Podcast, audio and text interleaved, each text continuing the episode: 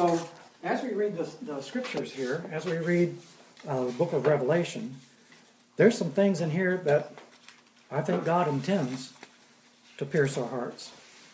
Uh, there's a couple of things that we can that's going to help us. Uh, just some little background material here.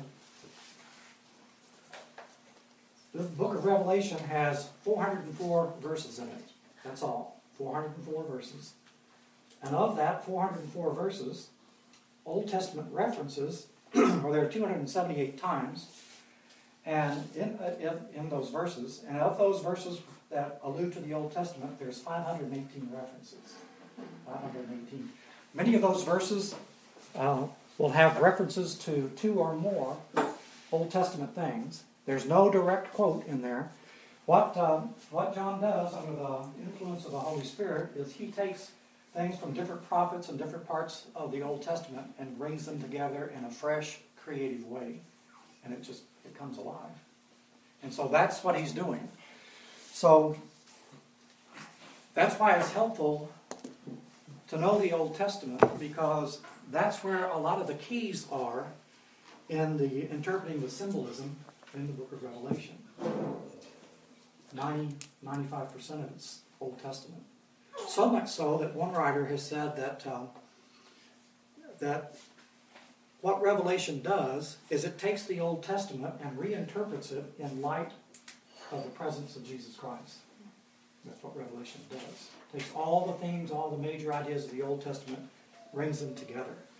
And so, just as the book of Genesis introduces all of these things, all the major themes of the Bible are there in Genesis. Revelation gathers them all up and brings them to fulfillment and conclusion. And so we can look for that and we can expect those things to happen. And so that's one of the things that's going to be helpful.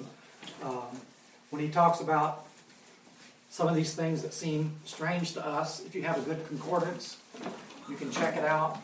And um, many times you'll find the answer to those things in the Old Testament. Favorite books that he quotes most are Ezekiel, Daniel, Zechariah, Zephaniah, Isaiah, Exodus, and Psalms. And um, there's a lot of key, key phrases in here, and a lot of key terms. Uh, numbers are important. This is all because it's an apocalypse. But uh, just as an example, the word throne is used 62 times in the whole New Testament. 47 of those are in the book of Revelation. And the book that has uh, the most references other than Revelation is Matthew, and it only has it four times. So the rest are just scattered out. But in the book of Revelation, 47 times. So that's a, a key thing for him. Okay, a couple of things that are going to help uh, put things in perspective before we get started is um,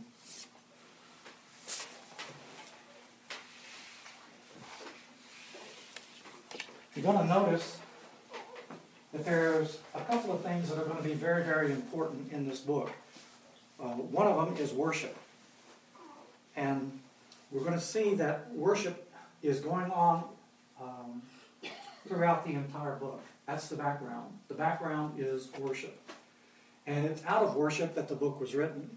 John's going to tell you in the first chapter that he was in the Spirit on the Lord's Day. And uh, the Lord's Day, that would be Sunday for the Christians. And he knows he's on, he's on a penal colony on the island of Patmos in the Aegean Sea. And um, seven churches are in Asia, but modern day Turkey. They're relatively close to each other. The farthest ones, if you went from the ones who are the most farthest separated, it's only 150 miles. So within that 150 miles, you have all seven of these churches are there. They're real churches.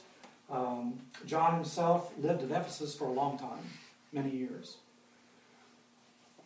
So he knows on the island of Patmos, as he's coming before the Lord, that all these churches are also coming to the Lord coming before the Lord in worship. He's in the Spirit. It's not in the flesh. He's in the Spirit. He's in the presence of the Lord, and it's in that act of worship that the revelation comes. And this is uh, consistent with, the, with many of the prophets. Isaiah is in the temple and, he sees this revelation of the throne of God. Um, and so oftentimes as you go, you're going to find that it's in the process of worship that fresh revelation comes because we're, we're drawing close to God, we're in a position for God to speak to us more clearly. And we're going to see that this worship is taking place in heaven, and you're going to see all these horrible things happening on earth. But while these things are happening on earth, uh, the worship in heaven is unbroken. It continues. Um, and as you read the book, it, there's actually a crescendo. It starts off small, and as you go through the book, and as you he pulls the curtain back, and you see that worship um, at different times in the book, you'll see that it, it grows. He's adding more and more and more to it, till at the end, it's all creation is involved in the worship. So it's a, a worship that is growing and expanding and increasing as you go through the book. So what he's telling us is that um, this worship is going on all the time, never stops in heaven, never ceases, day or night. It's going on now. And we can tap into that anytime, any place we choose. We can tap into that. So, if you listen carefully, mm. in your spirit, there's worship, there's singing, there's praise, there's hallelujahs, there's anthems being sung by the angel choirs, even as we speak. Amen. And we can draw close and participate at any time. Door is open. So worship is important. And the whole key to the worship is the centrality of the person of Jesus Christ. So we're going to see that, um, especially in the opening visions, Jesus and God are the focal points of the worship. And Jesus is the key to understanding this book. And uh, I like to, to liken it to this. You remember Elijah. Elijah was one of the men in the Old Testament who didn't die. He went directly to heaven. How did he get there? Chariot of fire. No. No. The whirlwind. The whirlwind. Whirlwind. Most of us think it was the chariot. But that's not what happened. So he wasn't on the chariot? He wasn't on the chariot. What happened is that, you know, Elijah kept telling him, um, telling Elijah, you stay here. The Lord's telling me I got to go over here. And Elijah would not be moved. He says, no, I'm going with you. So I said, okay, come on. And this happened several times. And everywhere he went, the sons of the prophets would, would get Elisha aside and say, don't you know your master's going to be taken from you today? And Elisha says, I know that, but let's don't talk about it. And Elijah said, you stay here? Elisha said, no. And so uh, eventually they crossed the River Jordan. Great miracle. Uh, God stopped the waters and they walked over, the two of them. And the other sons of the prophets were up here on the, on the hill watching them. And these two went out in the desert by themselves. And Elijah says, It's time for me to go. Elisha says, Yeah, I know. And Elijah says to him, What do you want me to do for you before I leave? And Elisha says, I want a double portion of the Spirit that's on you. Elijah says, Well, that's a difficult order. But if you see me when I leave, it will be yours. If not, uh, it won't happen. Boom! Chariot of fire came down, uh, horses on fire, chariot on fire, and it went right between the two of them. Now the temptation would be, wow, did you see that? But Elisha kept his eyes on Elijah, and the whirlwind came and took him away. But Elisha was focused. And as Elijah disappeared, the mantle of Elijah came floating down.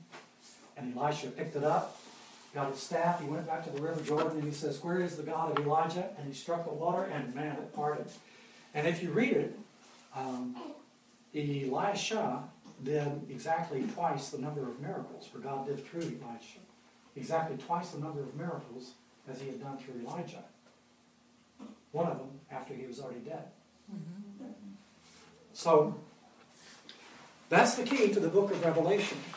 If we get sidetracked on the audio visuals, the power, the glory, the chariots of fire, the 666, or the beast, or you know, the ten horns and all of that kind of stuff, you're going to be so confused and you're going to miss the whole content of the book. The key in all of those things is to keep focused on the person of Jesus Christ because He's what it's all about. And it all makes sense and has meaning in and through Him. And so while all this stuff's going on, focus in on the person of Jesus Christ. And so that's one of the keys to this book, is to keep focused and concentrating on, on Him. And um, what's going to he's what he's going to do. Uh, let me go back to the worship for a minute. When do you worship? All, the time. There you go. All of life should be worship. All of it. When we're working, when we're playing, when we're sleeping, whatever we're doing, whoever we're with, wherever we are, all of our life should be worship. Um, aware of the presence of the Lord. Concentrating on Him, that doesn't mean uh, that we always have to keep our eyes closed, otherwise we'd be in trouble if we had to drive somewhere. it doesn't mean that we're always uh, out loud, anyway, singing songs of praise, although that's not a bad idea. Uh, many of our African friends do that. Everywhere they go, they sing. And uh, so worship is something that it's a way of life, and it's one way that we can tie in or tap in into this worship that's in heaven. And there are occasions when, in our own small way, we can experience and know uh, the presence of the Lord in that way. So, this book, there's uh, about three different ways we can characterize this book. It is an apocalypse.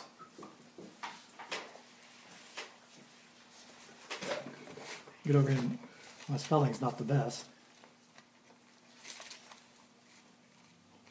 It is an apocalypse. Well, I didn't have it. YPSE. Yeah, thank you. It is an apocalypse. it is the prophecy. It is a letter or an epistle.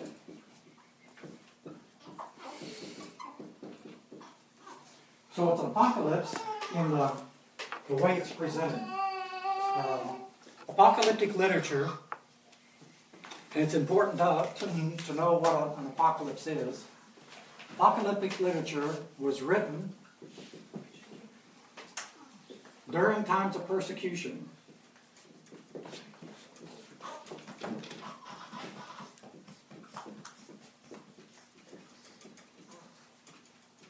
To those suffering and dying.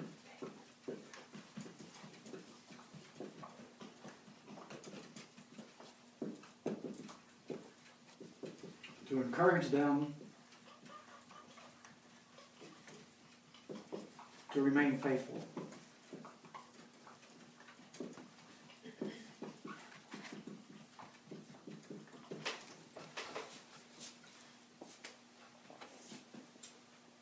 So John understands that. That's why he's on the island of, Patmos for the testament, for the word of God and the testimony of Jesus. That's why he's there. Um, Christians in those days were considered um, political prisoners because they opposed worship of the emperor and worship of Rome as a deity. And so, because of that, they were considered um, under Nero and later under Domitian um, as enemies of the state, and they were persecuted as such. Before that time, they were persecuted by the Jews. And so, apocalyptic literature is written during times of persecution to those suffering and dying to encourage them to remain faithful. Um, it's trying to pull back the veil to say the powers of this world, the political and military powers of this world, do not have the final say and they are not the ultimate answer. And they will pass away, but the God that we serve will be here forever. Now, this is you're going to see this as you read through the letters to the seven churches, and then more so as we go through the book. But um, these are people that are experiencing persecution.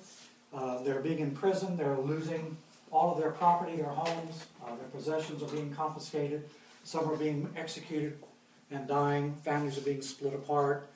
Um, there's a lot of betrayal going on, not only from outside, but sometimes betrayal from inside the church and sometimes even inside the families. So, people that are experiencing that, some of them new Christians, they're asking, um, is this true, what we've believed? And is this worth suffering and dying for? So, Apocalypse is written to encourage people like that and to help them know the certainty and the assurance of what they have believed and who it is that they are trusting. So, because it's uh, an apocalypse, it's going to have a lot of symbols. Uh, some of the things that they're going to say um, could get them in trouble. So they had to be careful. So you got symbolism, you've got um, symbolic words, symbolic images, and the people that he's writing to would understand those things. Um, the problem that some of us have is that we confuse the symbol for the thing which it represents. And when we do that, then we get really messed up. So we need to make sure that we differentiate between the symbol and the reality that it's, that it's speaking about. Could you give us an example quickly? You know? Okay. If you're looking for a beast to rise out of the ocean and with seven heads and ten horns, you're probably not going to see it. A literal beast. Probably won't see it. Um, so you're going to have to ask yourself, okay, if that's true, um, what does it represent? What does it mean? What's the symbolism that it's supposed to, to tell us about? And we'll talk about that when we get there. But um, it's those kinds of things that we're that we're talking about. Um, one of the ones that comes uh, to mind right off uh, at the beginning, when it talks about to the angel of the seven churches. Uh, the word angel means messenger. Some people have interpreted that as a angel like we normally think of, a spirit being who is over the churches, and others say, well, uh, the pastor or whoever's in leadership, the elder at that church, uh, would be the messenger. So it's talking to the leader of the church. So is it talking about the spiritual one? Is it talking uh, spiritual being? Is it talking about uh, the leadership there? Uh, what's he talking about? So those are kinds of things that we'll look at when we get there. Are you gonna cross-reference those types of things with um, other references in other books of the Bible? If you want to, you can. It's going to take longer. Well, you just mentioned the beast, and I read that it's also, it's also mentioned in Daniel. It The is. beasts are also mentioned in Daniel. It is. And that they actually say exactly what they represent in Daniel. In Daniel, they do. But now you're talking 500 years later. And all the players have changed from Daniel's day to um, first century B- uh, AD. So you're talking, uh, all the major players there have changed, so uh, the symbol's are the same. It's like, uh, you're too young, but they used to have a drag, uh, a movie called Dragnet. Y'all remember that? Only the events that happened are real. Only the names have been changed to protect the innocent. It's that kind of deal. All the players are there, but they apply to different different people. Symbols mean different things later on. Okay, so that's the form or the content. As far as the message that is there, this is a prophecy. And John's going to tell you this in chapter 1. He's going to tell us it's an apocalypse, he's going to tell us it's a prophecy, and it's going to be in the form of a, of a letter. So a prophecy is God's proclamation of what he is doing at that time. That's what he that's what it is. And so he's going to say, this is what's happening politically, economically, socially, internationally, outwardly. But this is what God is doing. In and through this. This is how he is interacting with the events that they are living through. So the prophet knows what's happening because God has revealed it to him. He doesn't know it because he's intelligent or because he's spiritual or he's a super saint or a mystic or anything like that. He doesn't get it because he prays longer or fasts more. It's not, has nothing to do with it. It has to do with the gifts and calling of Jesus Christ. And so this revelation, John's going to tell us, is given to him by Jesus, who gave it to his angel, who is going to show John what's going to happen. And it's going to be a word that speaks to those people that are suffering and dying. He is going to speak prophetically into their lives and help them understand the meaning and the purpose and the value of what they're living through. And what it's going to do is it's going to give them hope, and courage, and vision. And it's going to take away the doubt and the fear. I need that. Yeah, all of us need that. Especially, you know, as uh, we live our, in our own um, set of circumstances, there are many parallels, which is what Apocalypse does. Because it's symbolic, it lends itself to multiple fulfillments.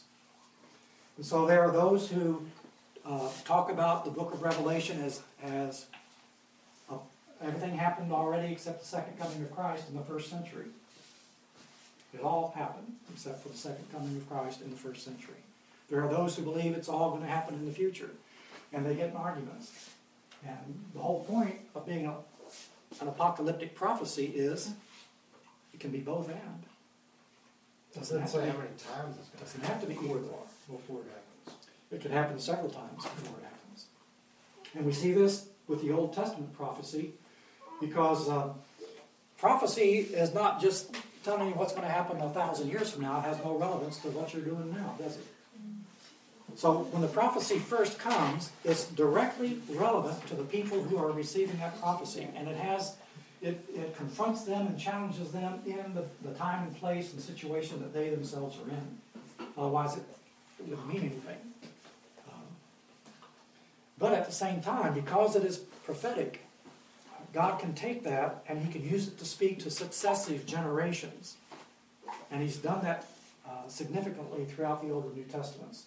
You'll find it all through the Gospels, taking these prophecies that applied to uh, Exodus or to Isaiah, and now they're being fulfilled in Christ. They had a meaning in Exodus, they had a meaning to Isaiah, and they have a, its ultimate meaning in the birth of Christ. So you find these prophecies that were meaningful at the time being picked up and reapplied in the new situation, coming to life and speaking into their situation. So, for instance, you can take the letters to the seven churches. Everything that he says was relevant to those seven churches, um, their circumstance, their geographic location, the political, social, economic sphere in which they were living. It applied directly to them and had a, a very strong message to them in their situation. At the same time, um, there's a symbolic meaning behind that, that there are things that are written there that can apply to us today and have been ever since from first century to the present and into the future. Those things, uh, because it's the Word of God, uh, the, it still has the same application or repeated applications. Okay? Now, uh, the third thing is a, a letter, it's an epistle. So it's got a salutation, it's got the body, the different main points, it's got a conclusion at the end. It's in the form, it's written in the form of a letter, the whole book is. And so we can see that uh, there's three different kinds of literature here that we're looking at. And we need to keep in mind that all three of them are applying in every part that we read. It is an apocalypse. Uh, there is layers of hidden meaning. It is a prophecy, and a prophecy that has more than one application. And it's relevant to, to many situations.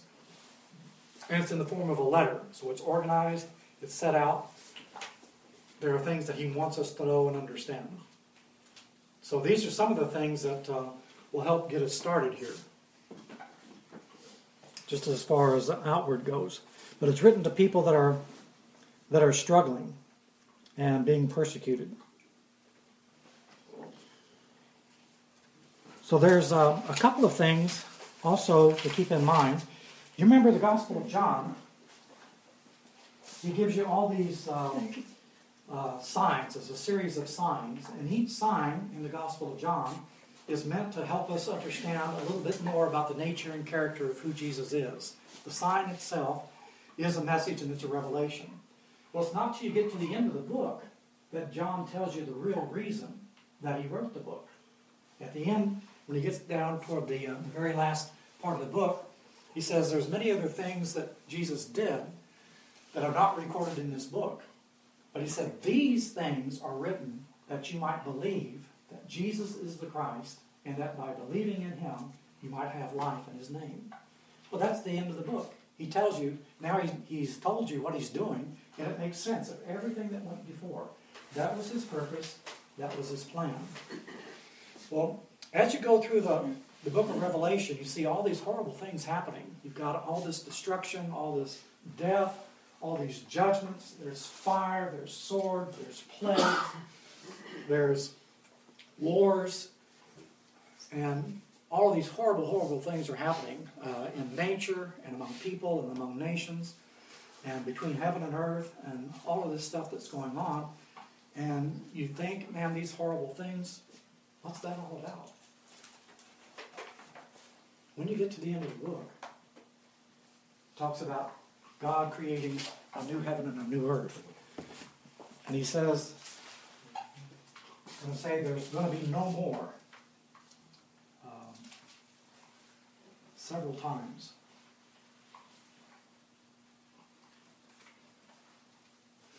In chapter 21, verse 4. Let me go back up to verse 3. What's the purpose? What does all that mean? I heard a loud voice from the throne saying, Now the dwelling of God is with men, and he will, with, he will live with them. You're back to the Garden of Eden, where God came and dwelt among his people. And that's been the promise from the Old Testament all the way to the New Testament. Now the dwelling of God is with men, and he will live with them.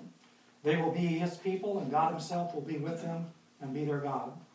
He, God, will wipe every tear from their eyes. Now listen, he's going to have a whole series of them here, seven of them. There will be no more death, no more mourning, no more crying, no more pain, for the old order of things has passed away. He's going to keep on going down. There's not going to be any night. There's not going to be any sea. There's not going to be um, a temple anymore. Won't need a there's building. gonna be a sea, like a, Sea, water. ocean? Uh, why? What does the sea represent? You can drown. yeah. So we'll talk about why the sea. What does water represent in the Old Testament? Life. Can be life, can be cleansing, uh, can be new life, but there's a negative side as well. Dead saints. Okay? Can be the dead. How'd they die? Flood. Noah. Judgment. That's a judgment from God. In Genesis chapter 1, it opens up with this uh, uncontrolled, powerful, chaotic body of water. And God speaks and he brings order out of the chaos and he subdues that. Where does the where does the beast come from? Out of the water. Out of the sea. Oh, yeah. Uh, so it's it's this threatening, uncontrollable power. Um, it's out of that that the beast comes, and so no more sea. Of course, we're gonna need a lot more land anyways, so. So you're going to have those things. So uh, you got to keep in mind what God is doing from His perspective, not ours. And so um, the old order has to there has to be a cleansing, there has to be a purging, um, in order for the new life to come out of that. Okay, and then it says that the nations will walk in the light of God's glory.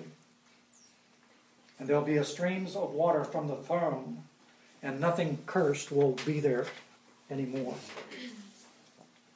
So it's from the perspective of new creation that the whole book of Revelation, including the dark parts, can best be understood. It's a part of the means to an end. Okay, second perspective. What happens now on the earth and what is still to come must also be understood in the light of the events of Good Friday and Easter from the perspective of Christ's death and resurrection. That's why it's good that we're studying this right now. So, in chapter 4, the opening vision after the letters to the seven churches, uh, you're going to have presented the Lion of Judah who becomes a lamb. And it's a lamb that had been slain, but is alive again. And it's out of that context that the seals are broken, that the trumpets sound, that the bowls of the last plagues are given, that the personages arise, that the last judgment on the, the great prostitute takes place, that ushers in the New Jerusalem. So all of it has to be taken from the perspective of Easter. And Easter is not just Resurrection Day. Easter is the passion, the suffering, uh, the agony in the garden. And you could argue that it began when Jesus came down from, from heaven. Because that was a, a great self denial, a great emptying of himself. So we have to look at what's happening here from the perspective of the death and resurrection, the ascension, and the ruling power of Christ Himself. So Easter begins with the passion, the sacrifice of the Passover lamb, with the vicarious suffering of the servant of God, which is what Jesus is. Isaiah's suffering servant, all those passages at the end. And it also carries with it deep implications of how Christians deal with power. And this is, uh, this is why he's writing, because these people are being persecuted by the power of the state. And it was powerful. The Roman Empire was the greatest power in that whole part of the earth. And it was massive. So the Lion of Judah, who becomes the Lamb, pouring out his lifeblood for the salvation of the world. So the book of Revelation keeps us from the proud illusion that there is a way to God's kingdom which avoids the way of the cross. And what we're going to see is this is written to people during times of persecution, suffering, and dying. Um, God's not taking them out. He wants them there. This is part of it. So there's nothing in the book of Revelation about this false uh, triumphalism, nothing here uh, that's going to spawn a crusade or a holy war. That's not what Revelation is all about. You remember Jesus before Pilate. Jesus says, You are a king then. And he said, Yes, but my kingdom's not of this world. Otherwise, my disciples would fight. But now my kingdom's not from this world. And the kingdom of God doesn't come with a sword, hmm. it comes through a cross. Hmm. And as Christians, we need to be aware of that. I had a, a, a good friend tell me one time that he would die for me. And that's quite a statement. And then he told me, I would kill for you. I don't want anybody killing for me. That's the wrong kingdom. Was this someone from another culture? No. Hmm, interesting. I almost took a bullet for you. Almost not one. I had you the right Second thing is that it keeps us from the weakness of faith, which no longer dares to hope for a new heaven and a new earth. Um, there's a, a romantic kind of view of uh, Christians are in poverty and weakness. And what it leads to is a mediocre piety, um, a contentment with, ah, that's good enough kind of thing which leads to a, a private religion of saved souls, while the Caesars of this world remain unchallenged. Um, Jesus was standing in front of Pilate, and Jesus didn't back down. Now, is that, I mean, would you read that again? Yeah. It says, um, it keeps us, the book of Revelation, keeps us from the weakness of faith, which no longer dares to hope for a new heaven and a new earth. And it keeps us from romanticizing weakness and piety, because what that ends up is with a, a private religion or that of saved souls, while the Caesars of this world, the power structures, remain unchallenged. There's no witness there, in other words. It's, we're going to gather all of our group, and I'm saved, you're saved, we're going to come together, we're going to save little group, to forget about the rest of the world. That's apocalyptic. That's not um, the apocalypse of John. That's the intertestamental apocalyptic. That's an escapism. And you don't have people being brought out of that. Uh, this, the whole thing, uh, going to make you a little upset with me here. The whole thing about the rapture came in in the early uh, 1900s with uh, Darby and Scofield. You never heard about it before then. And um, it's been made big time movies and stuff. It brought in billions of dollars through uh, uh, late through all the, the movies about Left behind. Left Behind and all those, the books and all that stuff. And I don't see it. I don't see it at all in Scripture. Uh, God didn't take Jesus out. He left him there to suffer and die. And when Jesus laid down the gauntlet for the church, he said, if anyone is going to follow me, you deny yourself, take up your cross, hmm. and follow hmm. me. Hmm. And Yeah, he Peter- didn't pull, he didn't pull the apostles out either. he didn't pull the apostles They out, were martyred as well after Jesus. Almost all of them. Yep. Mm. They were the first fruits. First fruits is the best and the first, and they are the sacrifice. What makes us feel better? But you got to have first fruits in each generation. It's not a once off.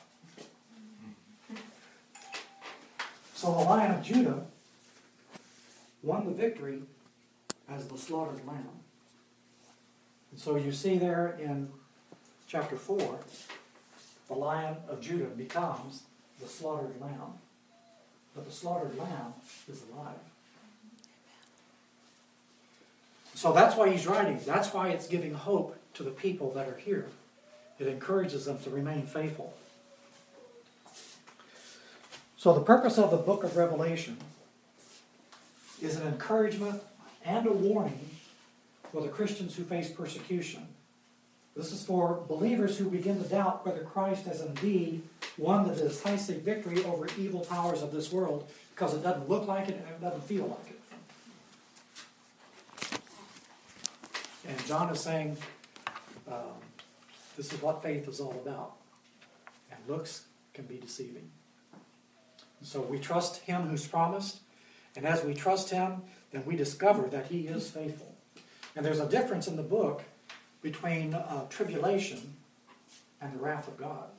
Tribulation comes from people, and these people are undergoing tribulation. But the wrath of God is going, we're going to be seeing that in the, the bowls of wrath and what happens to those who follow the beast. That's the wrath of God. Christians aren't under that. They experience tribulation, persecution. It also shows us um, the true character of the forces that are now active in world history. In other words, this book of Revelation, it unmasks them and shows us the power behind the power and shows us who we're really dealing with here. So Paul says, um, this is a spiritual battle. Our fight is not against flesh and blood, but principalities and powers and rulers of darkness and high places. And they're uncovered here, and we're going to see them because um, the false prophet's going to come and he's going to appear as a lamb. Yeah. And so this is why it calls for discernment. And remember Jesus told the disciples that if it were possible, even the very elect would be deceived in that day. It's not possible. Why? Because the Spirit of truth is within them. And he shows them the truth. But it's going to be very believable, the deception that's there. So these are uh, uh several things that will get us started anyway. Um, we haven't even gotten to the book yet. But this is some of the background. Um, I'll have some things to hand out to you that will help a little bit. There's um, seven blessings in this book. We want to look at them opens and closes with that. So um, let's have a prayer and we'll, we'll end tonight.